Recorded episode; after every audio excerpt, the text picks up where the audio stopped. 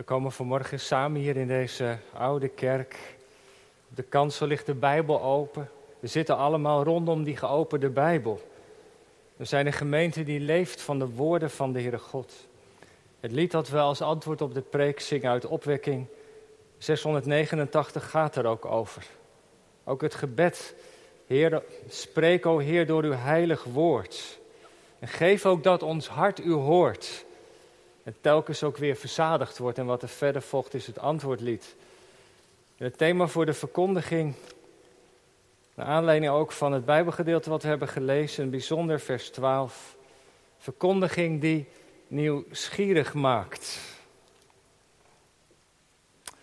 Gemeente van de Heer Jezus Christus, u hier in de kerk en u die thuis meekijkt of meeluistert.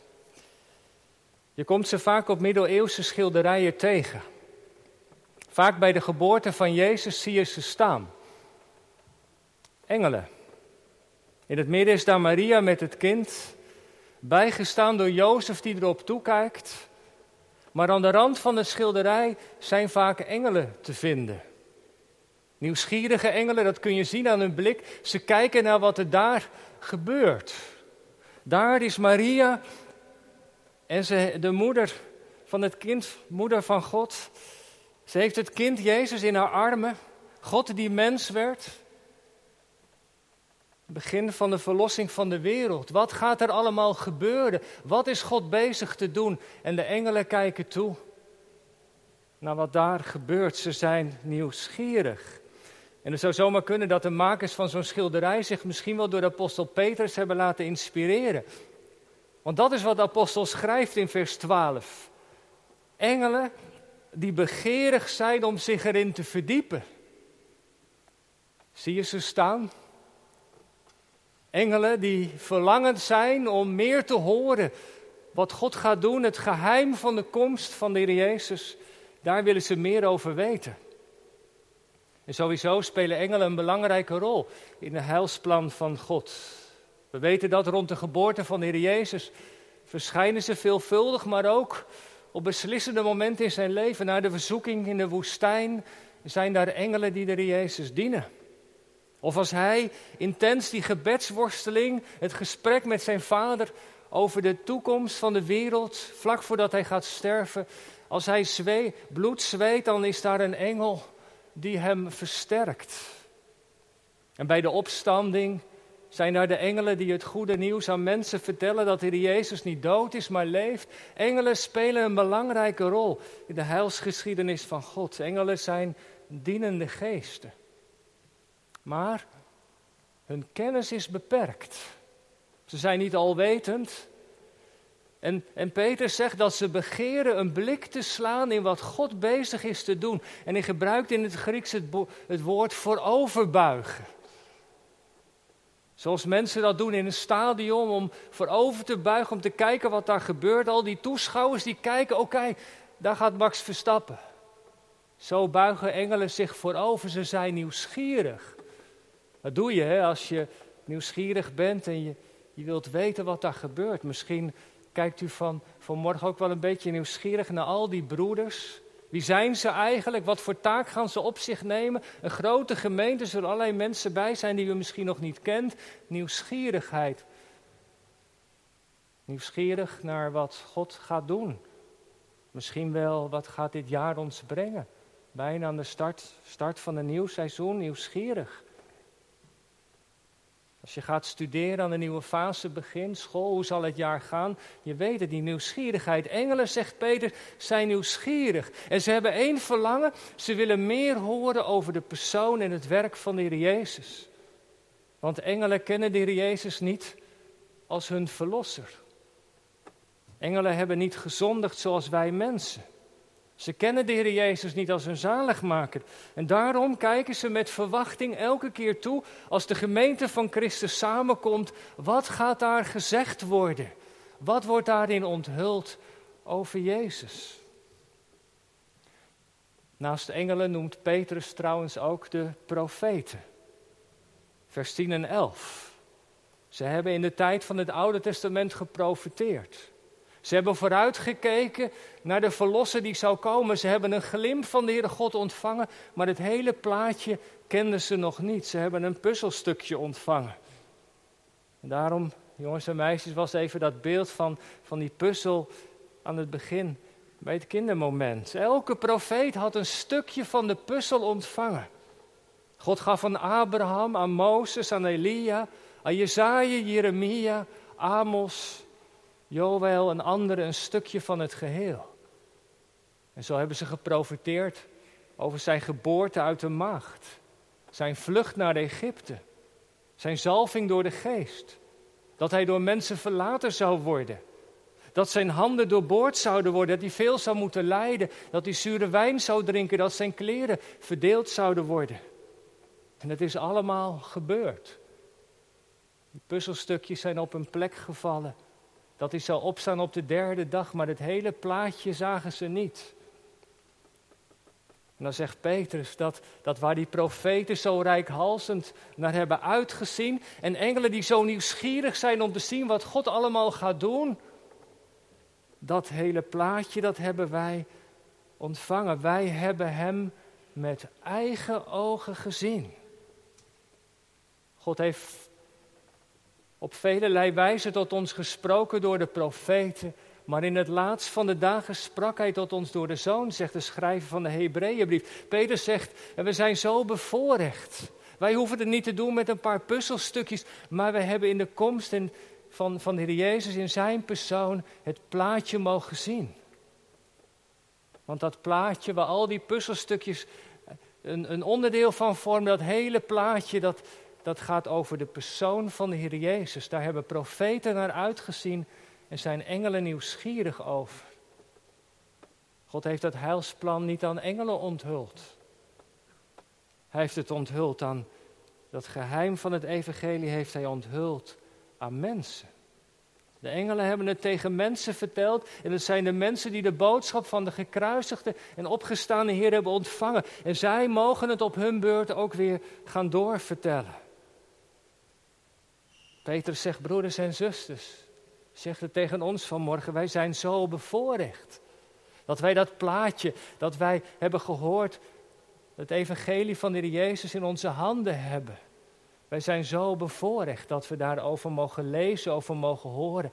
En wij als dominees zijn geweldig bevoorrecht dat we erover mogen spreken en elke week weer erop mogen studeren. Daar gaat het ook over in vers 12. Hè? Hij heeft het over de voorgangers. En hij zegt u die, hen die u het evangelie verkondigd hebben. En in dat werkwoord wat hij gebruikt, anangelo, zit het woordje engel, angelos in. Wij mogen, betekent ook bode of boodschappers, wij mogen van die boodschappers zijn die, die, die u vertellen over dat geheim waar Peter over spreekt, het geheim van de persoon van de Jezus. We zijn daarin bevoorrecht dat we dat van zondag op zondag mogen doen. En dan kijk je terug naar het afgelopen jaar, dat al dat gedoe met corona, met al die beperkingen. En dan is die verkondiging, en ook daaromheen veel in de gemeente, toch doorgegaan. Zit er ook niet iets van de bijzondere trouw van de Here in? En dan kijk je vooruit Volgende week de startzondag, start het seizoen. En wat zal dit nieuwe seizoen ons gaan brengen? Dat weten we natuurlijk niet. Ik ben er wel nieuwsgierig naar eigenlijk. Wat gaat de Heere God in ons midden doen dit seizoen? Maar niet alleen ik of wij kunnen nieuwsgierig zijn, engelen zijn ook nieuwsgierig. Ze kijken mee. Ze begeren zich, zegt Peters, om erin te verdiepen. Waar zijn ze dan nieuwsgierig naar? Nou, wat er in de verkondiging over de Heer Jezus wordt gezegd, wat er elke keer weer over Hem wordt onthuld. En de betekenis daarvan voor ons leven. Want daar legt Petrus ook in dit Bijbelgedeelte de vinger mee bij. Kijk maar even naar het begin. Hij prijst God. Hij prijst God voor de opstanding van de Heer Jezus uit de dood. Het is Pasen geweest. Hij heeft de dood overwonnen. Hij leeft. En niet alleen hier. Als je in het boek Handelingen wat verder leest over de prediking van de apostelen na Pinksteren, dan zie je dat ze het maar over één ding hebben. Jezus die dood geweest is, maar die is opgestaan. Wij hebben een levende Heer. De opstanding vormt het hart van de verkondiging van de apostelen. En wij spreken vaak over het evangelie met twee woorden. We zeggen kruis en opstanding. Je zou kunnen zeggen het kruis, ja dat vormt het fundament. Aan het kruis heeft de Heer Jezus verzoening gedaan voor onze zonde. En als wij geloven in de Heer Jezus, doe je dat trouwens? Hebt u, heb jij zich gewonnen gegeven aan de Heer Jezus? Als je in Hem gelooft, dan ontvang je vergeving van je zonde, dan rekent God af met onze schuld. Hoe bevrijdend is dat? Geprezen zij God, zegt Petrus, voor wat Hij, de Heer Jezus, aan het kruis heeft gedaan. Wij hoeven niet langer met de rugzak van ons verleden rond te lopen. Ook Petrus niet. De verloochening van de Heer Jezus zit hem nog vers in het bloed. Maar God heeft daarmee afgerekend. Toen Jezus stierf van het kruis, het evangelie van het kruis. Wat mogen we daar dankbaar voor zijn? Dat we er elke keer weer over mogen horen. Dat de Heer Jezus die weg wilde gaan, die ons redding bracht en leven. Zullen we er dankbaar voor zijn en er ook dankbaar naar luisteren? Kruis. Maar nu leggen de apostelen in de prediking nog een, nog een accent, een nog wat sterker accent op de opstanding. Paulus kan zelfs in Romeinen 8 zeggen: Christus is het die gestorven is hè, voor ons vanwege onze zonde. En hij voegt eraan toe: ja, wat meer is, die ook is opgewekt. En je ziet dat de apostelen in hun verkondiging vooral de opstanding centraal stellen. De Heer Jezus, die, dat was ook, ook mijn intrede-tekst even jaar terug hier in Gouda. Wij prediken Jezus Christus en die gekruisigd. Jezus Christus als de levende Heer. Die zich voor ons heeft laten kruisigen. In apostolische verkondiging ligt het accent op de Jezus als overwinnaar over de dood. Waarom? Omdat Heer Jezus geen verleden tijd is. Niet de persoon van het verleden, maar Hij is de levende Heer. En omdat Hij de levende Heer is, kunnen wij Hem vandaag ontmoeten. Omdat Hij leeft, kunnen dingen in ons leven ook anders worden. Omdat Hij de levende is, is Hij aan het werk in de kring van de gemeente, is Hij aan het werk in onze harten door Zijn geest. Petrus zegt het, door die opstanding.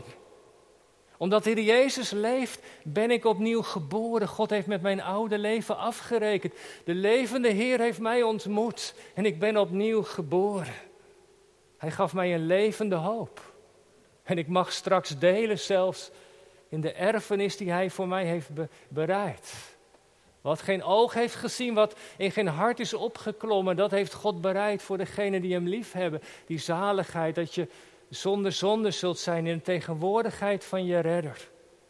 Allemaal dankzij de opstanding van de Heer Jezus. Hij die zich voor ons liet kruisigen, is de levende Heer. En dat alles mogen we ontvangen door het geloof. Alles kan anders worden in mijn leven. En weet u, dat vormt nou de hart van de verkondiging van de apostelen. En dat is die boodschap waar engelen zo nieuwsgierig naar zijn. In de prediking gaat het over Jezus die leeft. De Emmausgangers, ze waren totaal gedesoriënteerd. Ze hadden Jeruzalem de rug toegekeerd. En de levende Heer zoekt ze op. En ze staan op. En ze keren terug met blijdschap. En weet u, Engelen kijken toe vanmorgen. Wat wordt er hier in de Sint-Jan over de Heer Jezus gezegd? Ze spitsen hun oren. En wat zullen ze zien? Nou, overal waar de boodschap klinkt over de Heer Jezus, over wat Hij voor ons aan het kruis heeft gedaan, dat Hij de levende Heer is, Ja, dat zal niet zonder gevolg blijven. En zo is het steeds weer gegaan. De tijd van de apostelen. Ze spraken over de gekruisigde die leeft. En harten van mensen werden veranderd. Ze werden overgeplant van het rijk van de duisternis naar het koninkrijk van Gods geliefde zoon. En ze zagen dat voor hun ogen gebeuren, hoe de levenden hun hart veranderden. En waar de apostelen die boodschap brachten, begonnen dingen in beweging te komen. En weet u, als we vooruitkijken naar het nieuwe seizoen, is dat de verwachting die wij mogen hebben. En de broeders die vandaag aan hun taak beginnen, jullie staan, zijn geroepen door een Heer die leeft. En je mag misschien God wel aan het werk zien in het komende seizoen.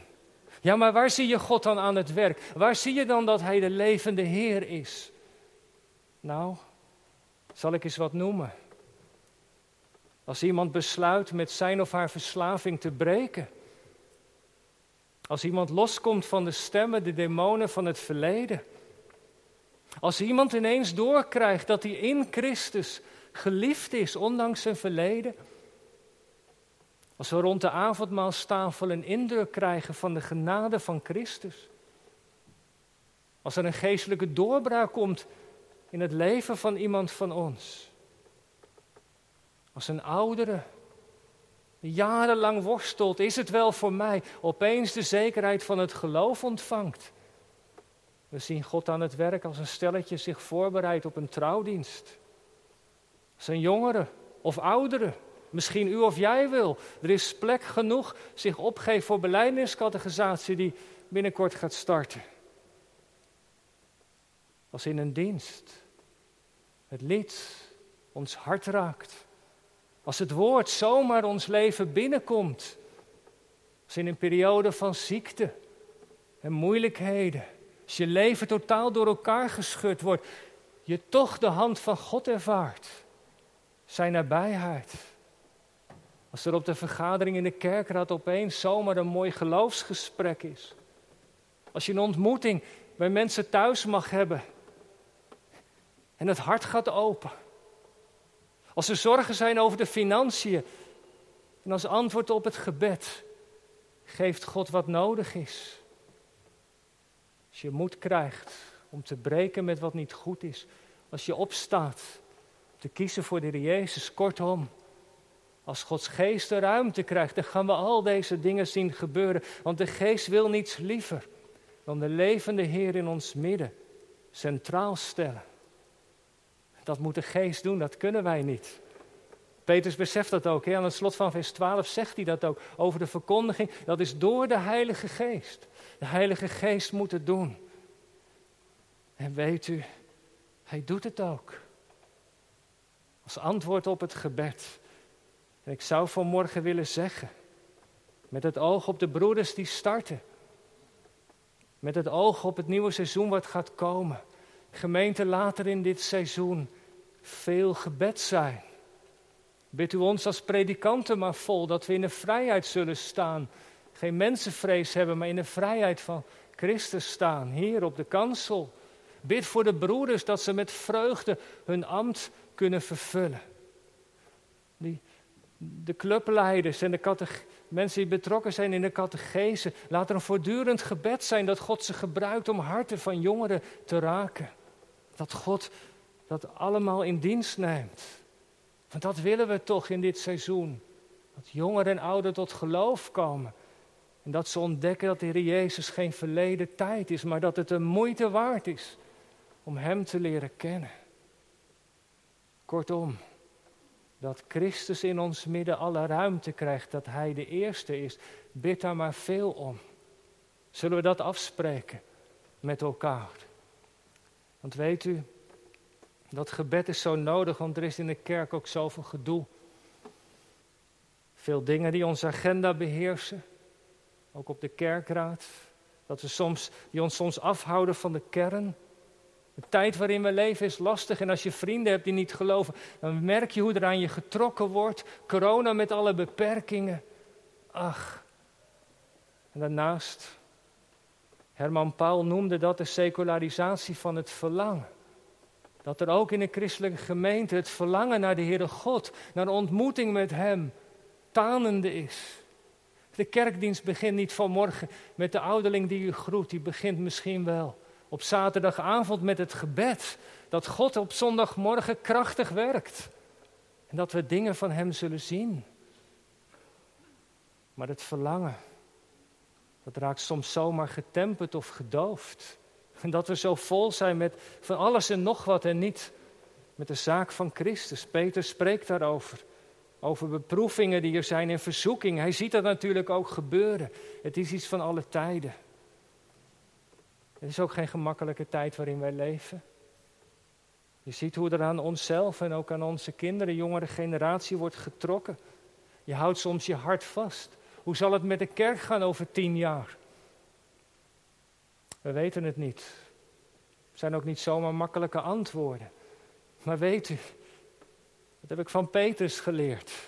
En van Paulus en van vele anderen. Er is één ding waar ik wel met heel mijn hart in geloof.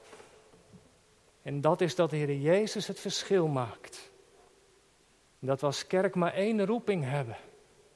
En jullie als ambtsdragers ook. Om met elkaar op Christus gericht te zijn. Want als Hij, als de levende Heer in ons midden centraal staat, dan gebeuren wonderen. Daar komt nieuw leven. Er veranderen levens van mensen. Er worden mensen genezen en bevrijd. Dan kunnen ze de rugzak loslaten. Dan komt er levend geloof en levende hoop. Want van de Heer Jezus en zijn woord mogen wij grote verwachting hebben. Daarom een biddende gemeente. En God doet wonderen als antwoord op het gebed. Ik rond af.